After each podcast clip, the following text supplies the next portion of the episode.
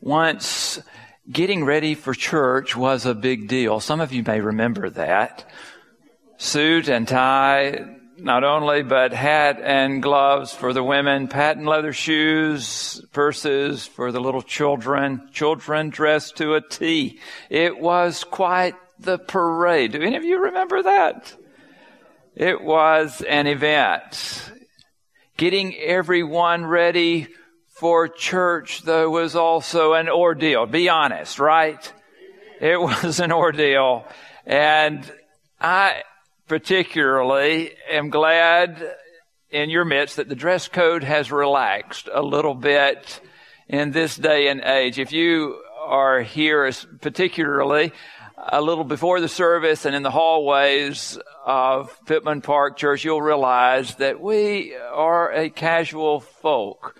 And that's a good thing. We come together in a variety of ways, dressed some, of course, still with tie and coat, and some in jeans. If you come in the summer, you might see someone in shorts coming to worship. And you thought to yourself, where do they go? Well, let me explain to you that we have two worship services going on right now. Remember that, don't you? Aren't you glad that the worship wars are over? That we celebrate wherever people gather in the house of God and that we gather in so many different ways. I think it is a wonder that we have a contemporary service along with this sanctuary traditional service going on at the same time. Perhaps we have realized with our informality that the preparations of the heart are far more important to worship than the clothes we wear. At least I hope that that is the case. But we must guard against the mistaken notion that approaching the worship of God is a casual thing. We must remember that if we come together in God's name, this is a fearful thing that we do. Not because God is bound to get us, but because His awesome presence should be overwhelming as we gather before Him. Passionate worship is not about our coming together to squeeze just a little of God into our lives. It truly is more about taking our lives and melding them into who God is and what God is about there should be this eagerness, this anticipation on our part. It is a necessary thing as a part of worship. Uh, over the years, Sue and I have had as a hobby to feed the ducks. We've trained our children up in this as well. In fact, the day that we got engaged, we had gone out to feed ducks, and I tricked her. I had a ring ready. We share together in fascination uh, certain ducks that we have fed that nonchalantly took the leftover bread that we had gathered and they ate it. But there are some ducks that really know what's going on almost before it happens at Freedom Park at the little pond there in Macon, Georgia, Payne City, the ducks are well trained. Even as we get out of the car, they see us coming. When we rustle the bag of colonial bread, they hear the plastic and they come running. And before we can get the bread to them, they are nipping at our ankles and at our knees with their quite sharp beaks. They want to be tended to. There is a sense of, there's a sense of anticipation in their coming to be fed. Do you hear me this morning, there's a sense of anticipation in their coming to be fed. At my mother's funeral just recently, I was speaking with the overseer of the cemetery um, in Adrian, uh, just out from Adrian at uh, the church there, and we were talking, and he said, "I knew your grandmother." He said, "In fact, I remember her very well. Uh, she would sit on the third pew from the front. We were talking about this last week, weren't we? About people being known for sitting in certain places. She, she would sit at the third pew from the front.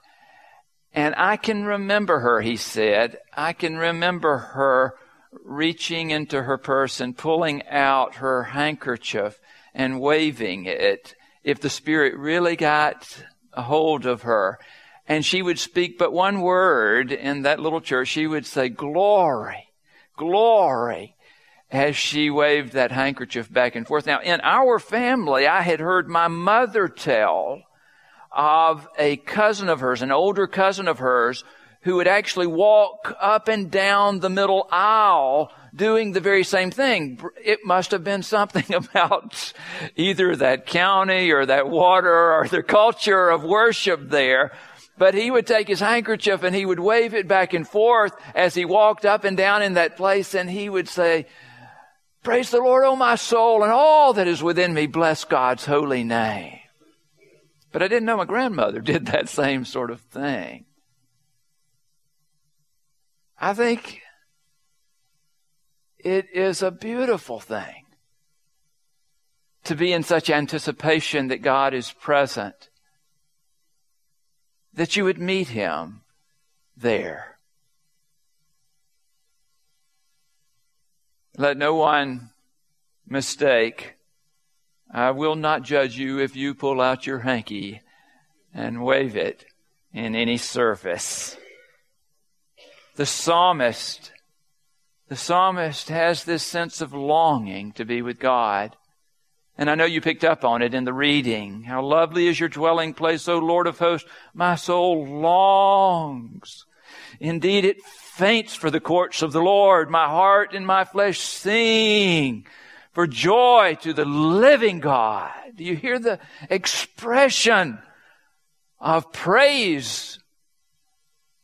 And although some may not have seen it his way, they probably were complaining like you and I complain at times when things don't go quite right. The birds are finding their way underneath the eaves of the church and there in the temple it was the same way and people were complaining i'm sure about the droppings and feathers and and uh, just all sorts of scattering of miscellaneous stuff by the birds but when the psalmist looked into it what he saw was that they had made god's home their home they had made it their very dwelling place it had become for them where they lived. And when worship, I tell you, when worship becomes routine, it becomes boring. It becomes predictable. And we must renew our search for God. I would like to say that every sermon is going to be this thing that is knocked out of the park, but you know very well it's not like that, right? Sometimes it happens, but sometimes I just fall flat, you know? But if it weren't for you, worship would not occur.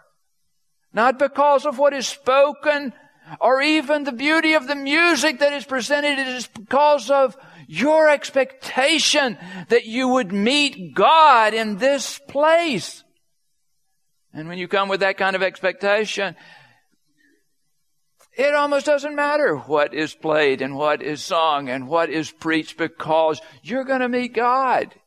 You're going to meet God and He has promised that He would meet you. Remember Jacob, don't you? How he took a stone and laid his head upon it. I can think of better things to lay my head upon. But that night he dreamt. And when he dreamed, he saw this ladder extending from earth all the way to heaven and angels descending and ascending on that gracious ladder. And he woke in the morning. And the first thing that came to his mind is that this is a holy place. God is present here. Bethel. This is the house of God, he called it. This is the very house of God. You remember the story of Moses, don't you, as he saw the burning bush? And how he was there in his loafers and he got the instruction from God because he didn't know any better. Although he did know better, surely he knew better, but he needed to be reminded that when God shows up, this is holy stuff. This is holy ground. Take your shoes off, Moses. This is holy ground upon which we stand. I had the good fortune years and years ago to go on a trip with a group of pastors to the Holy Land. And in that time that we had there, we traveled around to a number of places that it is said historically that Jesus uh, may have been when certain things occurred. And one of the places that we were told uh, by our guide, which is one of the most undisputable locations, is the Church of the Holy Sepulchre.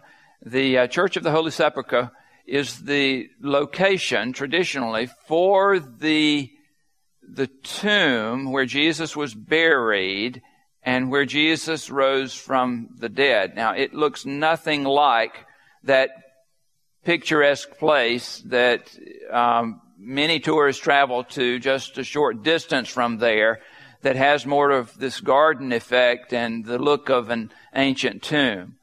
It's fascinating though to think about this because the church has claimed it so that that uh, several branches of the church have built up their their churches around this site and then connected them to produce this courtyard effect. And there in that place is the holy tomb. There is a priest that stands guard 24 7. They switch these persons out as tourists file in to the tomb and lay their hands upon the very place that Jesus might have been laid 2,000 years ago. The stone bears the mark of the hands. It is worn down. It has been touched by so many persons coming into that place.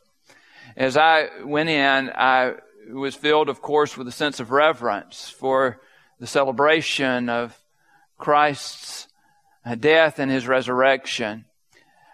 The priest that was there in all of his regalia, with the vestment of uh, his place even on his head.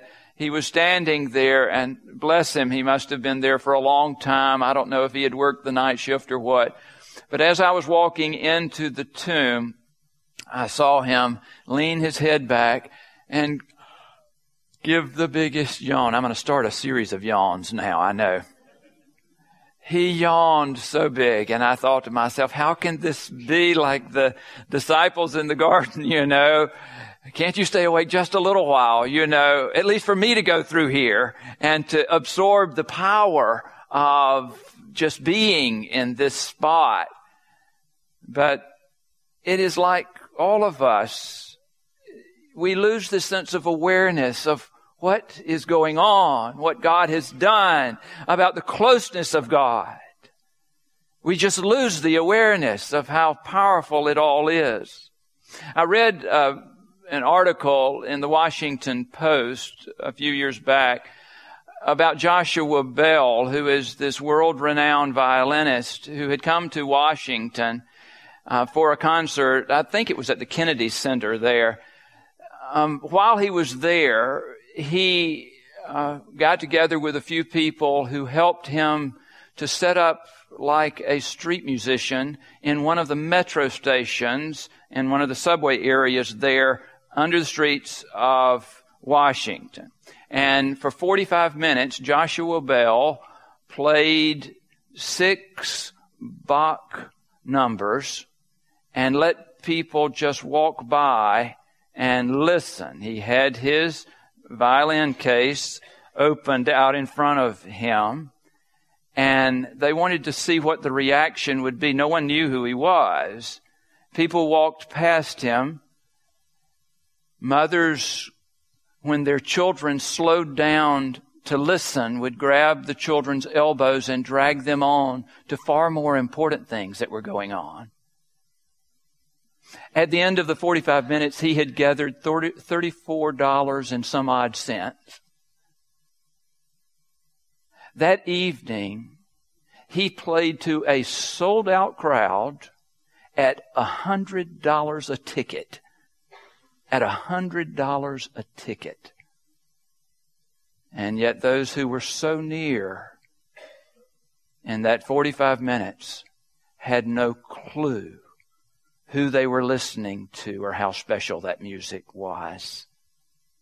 You and I must bring our attentiveness. If this is going to be passionate worship, there are some must haves to making that be. You and I must be attentive to the task that is at hand. I need your prayers in the preaching. Tina and Becky need your prayers in the playing. The choir needs you to be engaged in the listening. All of us putting our efforts together in order that we might offer the very best that we have to God and learning and dialoguing, even during the week, talking with each other about how we can make it better. You think the pastor might not want to hear your ideas. The pastor does want to hear what your ideas are, even though I may disagree at times, okay? I do want to hear what your ideas are, and I am far more flexible than you may even think. I want to create within us this sense of reverence and awe. I want us to know the holy presence of God in this place. For here in this place, ultimately what is happening is that there is this interpretive lens that we are given by God through which we can see the world more clearly. All of its hopes and all of its hurts that we can see more clearly in order that we can be God. His presence in the world. And I pray for that moment, that, that precious moment when all heaven will break loose in revival when we are so moved by what is going on that there is this contagion, this invitation to others, this sense of wanting others to be a part of it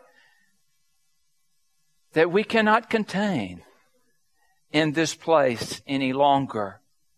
Those that would come, those that are always coming and on the edge that are seeking to belong those that are looking to us to see, do they really love each other? Like they say they love each other. Do they love God the way that they say that they love God? Will they love me the way that I need to be loved? Can I fit into belonging here in this place? You see, we have this sacred trust that has been passed on to us. It is the trust of worship.